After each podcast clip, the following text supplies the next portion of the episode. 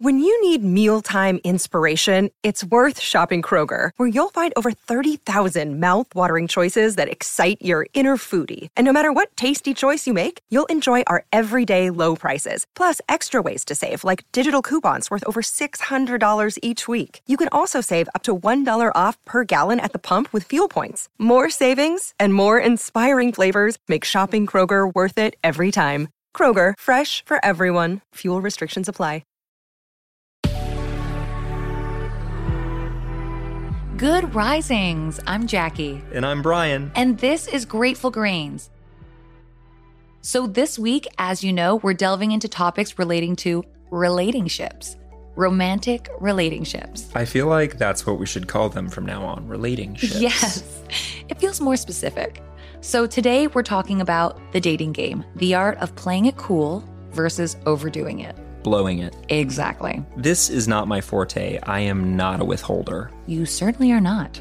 Well, here's an example. This is a situation where games destroyed potential. So, I set up a couple friends a while back. They both really enjoyed their first date sincerely. The guy texted her right after and said, I really enjoyed that, and she didn't respond. So I circled back with her and I was just like, hey, what's the deal? Are you not into it? And she says, no, I am. I just think absence makes the heart grow fonder. So days pass, then a week. By then, he feels like she's not into him, so he moves on. Then she finally responds, and it's, oh, sorry, I've been busy with work, which is gaslighting. And by the way, in that downtime, she sort of lost interest. But it doesn't matter because now he's got this idea that she's not only uninterested, but she's also a little flaky. Right. And it ended. It, it never moved forward. But I guarantee you, if they went on another date a couple days later, if she responded even the next day, it would have changed their trajectory. I can definitely see what you mean. You know, I also think a little mystery is a good thing, but a week is probably too long. Like the butterflies certainly fly away by then. there are actual studies on this, but we're talking opinions right now. So, how do you think that situation should have gone? I mean, I don't know. I guess it's it's a few different things. She could have just not been interested and she was just trying to save face because she knows that they're they're both my friends. That's possible, but in that situation, she probably should have communicated a little bit better. Maybe let him down gently, especially since they're both your friends and they're going to see each other again in passing. I mean, that's right. Awkward. Yeah, exactly awkward. it sounds like she liked him. She was a little bit interested in a second date, but then she had some space and she lost interest. So that begs the question shouldn't you give it a second date if it felt at least kind of right in round one? Yeah, I, I definitely agree with that. I just don't think games ever work out. At some point, you've got to give up the games if it's ever going to get serious. And I know a lot of these tactics come from previous letdowns. People experience little traumas of unrequited interest, and so they withhold, they go on the defensive. Right. And dating is one of those things that flat out is not going to kill you. So you may as well use it as an opportunity to overcome whatever's going on from the past. Eventually, something good is inevitable.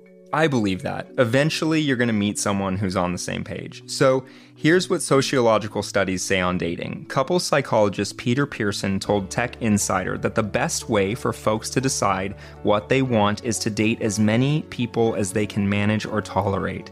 And why? Because you can't sort out what you like and don't like until you meet and spend some time with different people with different personalities. You can't figure out what you can't stand and what you can't live without until you try it out but that's suggesting that you spend time with them. Look, give it a real go. Get to know them. If you quickly figure out that it's not for you, my advice is to be kind, but let them know. A 2013 Stanford study published in the American Journal of Sociology analyzed almost a thousand dates to figure out what makes people click. Business Insider explains women, it turned out, were more selective about who they said it clicked with, but the men they did feel a connection with used appreciative and sympathetic language.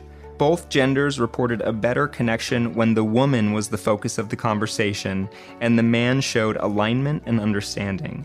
As for the conversation about games, the delayed responses, a study of messaging behavior in online dating from the University of California, Berkeley found that waiting too long to reciprocate to a message can backfire. Using 182,000 messaging pairs, they found that for each full day that passed between the very first hello and a response, the chances of getting a response went down. If you wait a month, your chances go down by almost a fifth. The researchers were also very clear that the data suggests that there was no such thing as too quick a reply. So reply quickly, it can't hurt. But replying too slowly definitely can. As far as dating apps go, if you really want to find a partner, you gotta give people their time with you. You have to take the date seriously. And the last little bit of info we'll leave you with, and I definitely agree with this one, is Logan Ury in his book How Not to Die Alone suggests giving it three dates. If you're even a little interested after date one in date two, then date three could be the magic number. By then, you should have a pretty good idea of how you feel. At that point, it's time to decide if you're going to give moving forward together a real shot and be clear about how you're feeling. So today's question is Have you ever waited too long to respond? Have games gotten in the way of your love life?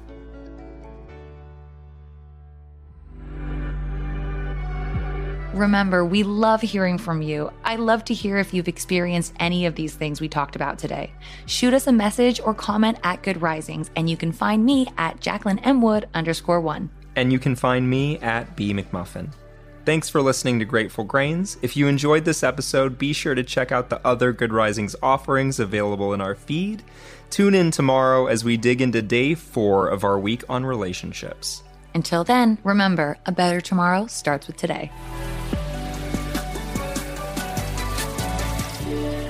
Good Risings is presented by Cavalry Audio.